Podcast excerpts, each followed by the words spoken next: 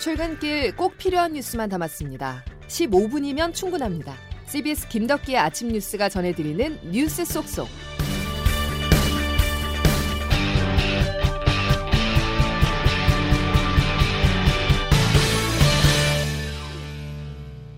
여러분 안녕하십니까. 시월 이십사일 김덕기 아침 뉴스입니다.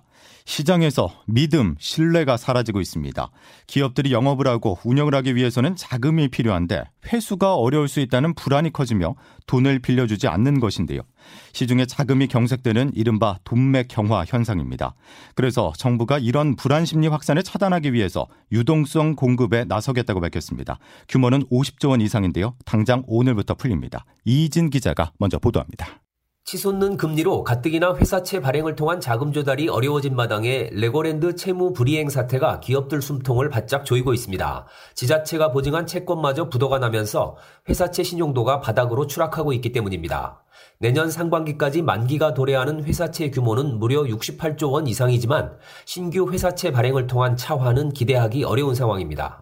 기업들이 확보해둔 자금이 바닥나면 연쇄 도산이 발생할 수 있다는 우려까지 나오고 있습니다. 당국의 위기감도 깊어지고 있습니다. 추경호 부총리입니다. 정부와 한국은행은 대내외 복합 요인으로 인해 현재의 시장 상황이 매우 엄중하다는 점에 인식을 같이 하면서 이에 정부가 오십조 원 이상의 유동성 공급 프로그램 가동에 나섭니다. 채권시장 안정펀드 이십조 원, 회사채와 씨피 매입 프로그램 십육조 원, 유동성 부족 증권사 지원 삼조 원, 주택도시보증공사, 주택금융공사, 사업자 보증지원 십조 원 등입니다. 정부는 또 자금시장 경색을 부채질한 레고랜드 사태와 관련해 모든 지자체가 지급보증 의무를 성실히 이행할 것이라고 강조했습니다. 씨비에스 뉴스 이희진입니다. 자금 시장의 돈맥 경화를 가볍게 볼 사안이 아닙니다. 신뢰, 신용이 생명인 금융시장에서 믿음이 흔들리니 증권가와 건설사의 유동성 위기설, 부도설까지 확산하고 있는데요. 장규석 기자와 조금 더 알아보겠습니다. 장 기자, 네.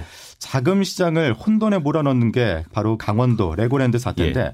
레고랜드가 어쨌다는 겁니까? 예, 레고랜드 그 지난 어린이날에 춘천에서 개장을 했는데요. 레고랜드 운영사는 영국의 멀린사입니다. 그 우리나라까지 포함해서 전 세계에 열 개의 레고랜드가 있는데 디즈니와 유니버설 스튜디오에 이어서 세계 삼 대 테마파크다 해서 사실 이게 지역에 들어서면 관광객 유치 효과나 뭐 지역경제 발전 효과가 있겠다 이런 기대를 많이 받았는데요. 근데 실제로 레고랜드로 개장을 하고 나서 별로 이익이 많지 않았던 것 같습니다. 레고랜드 개발을 맡은 법인이죠. 이 중도개발공사가 이천십삼년부터 빌린 대출금 총액이 이천백사십억 원 정도인데 그 올 상반기에 상환한 금액이 구십억 원 정도에 불과한 상태입니다. 예. 그동안 이자만 사백팔십이억 원이 어. 들어갔고요.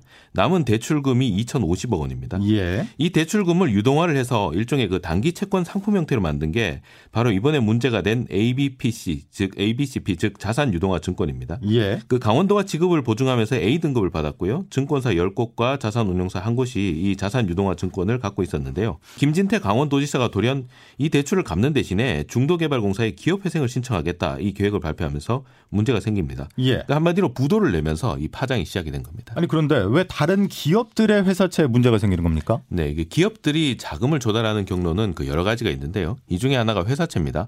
회사가 언제까지 돈을 갚을 테니까 이자 얼마를 받고 돈을 빌려주시오 하고 증서를 써주는 건데 회사의 우량도나 이 신용도에 따라서 금리가 결정이 되죠. 예. 네, 근데 단기 채권이긴 하지만 그 레고랜드 개발 관련 대출 채권은 강원도가 지급 보증을 해서 A 등급입니다. 그렇죠. 그런데 이 A 등급에서 부도가 나니까 갑자기 불안감이 확산이 됐습니다.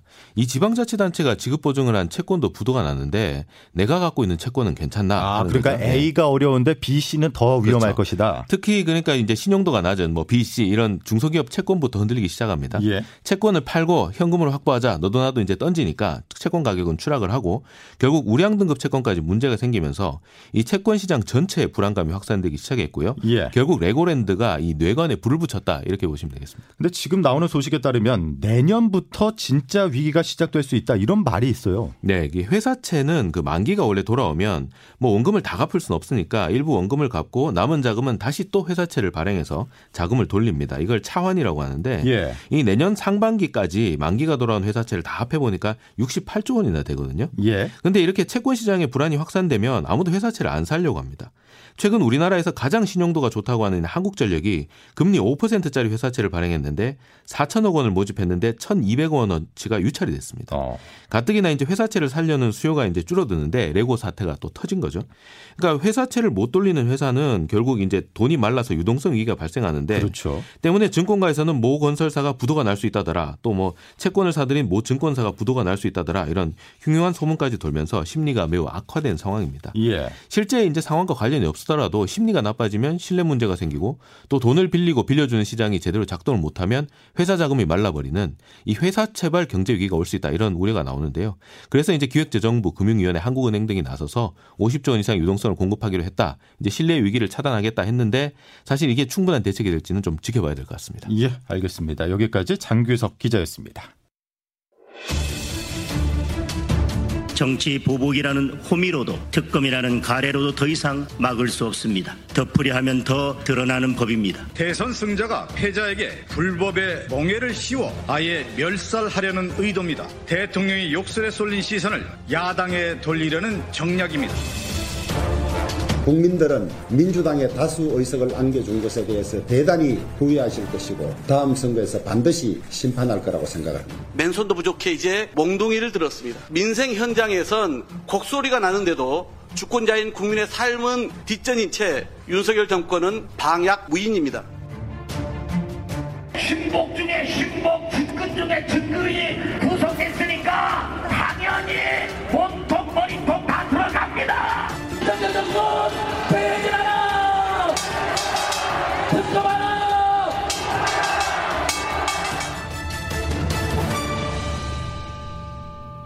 경색이란 단어를 한 번 더 꺼내야겠습니다. 검찰의 칼이 이재명 민주당 대표를 향하자 전국 경색이 심화하고 있는데요. 주말 내내 여야는 밖에서 안에서 충돌했습니다. 사실상 오늘로 국정감사가 마무리되면 내일은 대통령이 국회에서 내년도 예산안 시정 연설에 나섭니다. 하지만 민주당은 야당 탄압에 사과하지 않는다면 시정 연설에 불참할 뜻을 내비쳤습니다. 자세한 소식 정석호 기자입니다. 내년도 예산안 설명을 위한 윤석열 대통령의 시정연설이 내일 예정된 가운데 민주당은 대통령실과 국민의힘이 오늘까지 대장동 특검 수용 여부를 밝히지 않으면 시정연설에 불참하겠다고 밝혔습니다. 이와 함께 윤석열 대통령을 향해 해외 순방 중 불거진 비속어 논란과 종북 주사파 발언에 대한 대국민 사과도 시정연설 참석 조건으로 내걸었습니다. 또 지난 십구일 민주당 산내 민주연구원에 대한 검찰의 압수수색 시도에 대해서도 대통령 사과와 후속 조치를 요구했습니다. 박홍근 원내대표입니다. 그래놓고 국회에 와서 의회 민주주의, 협치, 자유 등 입에 발린 얘기를 시정연설이라며 하겠다는 것입니까? 여기에 국민의힘과 대통령실이 특검 도입에 대해 선을 그으면서 민주당이 실제 시정연설 보이콧에 나설 가능성이 커진 상황입니다. 주호영 원내대표입니다. 특검 요구 자체가 속이 너무 많이 들여다보이는 수사지연, 물타기, 증거인멸 시도다 이렇게 판단을 하고 있기 때문에 저희들은 특검을 수용할 수 없습니다. 실제로 민주당이 시정연설에 불참할 경우 당장 다음 달 예산국회 파행이 불가피할 것으로 전망됩니다. 씨비에스 뉴스 정석호입니다. 유동규 입에 이목이 쏠립니다. 이재명 대표 측근에게 돈을 줬다고 밝힌 유동규 전 본부장이 언론 인터뷰를 통해서 검찰에서 다 얘기할 것이라고 말을 하며 추가 폭로를 예고했는데요. 특히 이 세계에는 의리가 없다고 말해 검찰의 대선 자금 수사에도 속도가 붙을 전망입니다. 보도에 조태인 기자입니다. 더불어민주당 이재명 대표의 최측근으로 꼽히는 김용 민주연구원 부원장이 구속된 데에는 유동규 전 성남도시개발공사 기획본부장의 진술이 결정적이었던 것으로 전해집니다. 그만큼 유 전 본부장의 진술의 영향력이 상당하다는 걸 추정할 수 있습니다. 유 전 본부장은 지난 금요일 대장동 개발비리 혐의 재판이 끝나고 일부 취재진에게 이 세계에 의리는 없더라, 지금까지 착각 속에 살았던 것 같다, 다 진실로 가게 돼 있다 등의 의미심장한 말을 했습니다. 유 전 본부장은 최근까지 이재명 민주당 대표와 관련해선 입을 열지 않다가 지난 팔일을 기점으로 진술이 바뀐 것으로 알려졌는데 최근 엠비엔 등 언론을 통해 밝힌 입장을 보면 향후 추가 폭로가 예상됩니다. 양파가 아무리 껍질이 많아도 까다 보면은 지속이 나오지 않겠습니다. 유 전 본부장은 이 대표의 또 다른 최측근인 정진상 민주당 대표실 정무실장에게 돈을 건넸다고 검찰에 진술한 것으로도 알려졌습니다. 이에 정 실장은 허구 그 자체라고 반박하면서 진실 공방을 벌이고 있는 상황. 자금의 최종 전달자로 지목되는 유 전 본부장이 검찰은 물론 언론을 통해서도 적극적으로 입장을 밝히고 있는 상황이어서 유 전 본부장의 추가 폭로가 정치권과 법조계 전반을 뒤흔들 것으로 보입니다. 씨비에스 뉴스 조태임입니다.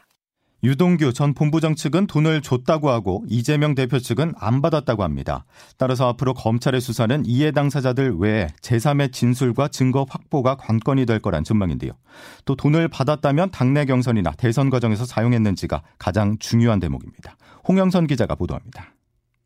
팔억 사천칠백만 원의 불법 정치자금을 받은 혐의로 구속된 김용 민주연구원 부원장. 검찰 수사의 토대가 된 건 유동규 전 성남도시개발공사 기획본부장의 진술. 유 전 본부장은 김 부원장이 지난해 이월 대선 경선 준비자금 명목으로 이십억 원을 마련해달라고 요구해 대장동 민간개발업자인 남욱 변호사로부터 받은 돈을 김 부원장에게 건넸다고 말한 것으로 알려졌습니다. 검찰은 유 전 본부장이 돈을 건넨 장소라고 진술한 시간과 장소까지 일치하는 출입 기록과 씨씨티비 영상도 확보한 것으로 전해졌습니다. 남 변호사는 자금의 대가로 이 대표가 당선되면 부동산 신탁회사 설립과 안양시에 있는 군 탄약고를 이전해달라는 부탁을 했다고 조사됐습니다. 검찰은 김 부원장이 이 대표 캠프 총괄 부본부장으로 활동했고 자금 수수 시점이 민주당 대선 경선 시기와 겹치는 만큼 돈이 이 대표의 선거 자금으로 유입됐을 가능성을 의심하고 있습니다. 이에 따라 김 부원장을 상대로 유 전 본부장으로부터 왜 돈을 받았고 어디에 사용했는지 등을 집중적으로 규명할 것으로 보입니다. 김 부원장은 체포 후 조사에서도 혐의를 강하게 부인했고 어제 구속 후 첫 조사에서도 같은 입장인 것으로 전해졌습니다. 씨비에스 뉴스 홍영선입니다. 시진핑 중국 국가주석이 사면임을 확정지으면서 장기 집권의 문을 활짝 열었습니다. 중국 공산당 지도부도 측근들로 채워 임기 오 년을 넘어 이십 년 이상의 장기 집권을 위한 토대를 구축했다는 평가가 나옵니다. 베이징에서 안성영 특파원입니다. 어제 낮 베이징 인민대의당 금대청. 시진핑 주석을 선두로 이천이십칠 년까지 당을 이끌 이십 기 중앙정치국 상무위원들이 차례로 모습을 나타냈습니다. 리창 상하이시 당서기가 두 번째로 입장해 차기 총리를 예약했고 리창 동지. 반부패 운동의 선봉장 역할을 했던 자오라지는 서열 칠 위에서 삼 위로 올라 전인대 의장을 맡게 됐습니다. 자오라지 동지. 시 주석의 책사 왕훈잉은 정협 주석에 승진 가능성이 낮게 예상됐던 차이치 베이징시 당서기도 서열 오 위에 들었습니다. 한편 십 년 전 차기 지도자로 거론됐던 공청당 계열의 후춘화 부총리는 오 년 전에 이어 이번에도 상무위원 입성에 실패했습니다.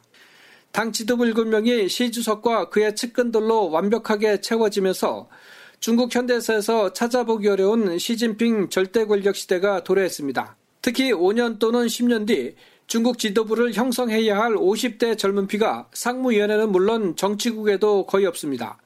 시 주석이 오 년 뒤에 권력을 내놓지 않고 또 다른 오 년 혹은 그 이상을 내다보고 있다는 메시지라는 분석이 나오고 있습니다. 베이징에서 씨비에스 뉴스 안성료입니다. 합동참모본부는 오늘 새벽 세 시 사십이 분쯤 서해 백령도 서북방 약 이십칠 킬로미터 해상에서 북한 상선 한 척이 북방 한계선 엔엘엘을 침범해 우리 군이 경고통신과 경고사격으로 퇴고 조치했다고 밝혔습니다. 우리 군은 해당 선박의 엔엘엘을 넘은 행위를 침범으로 보고 경위를 파악하고 있습니다.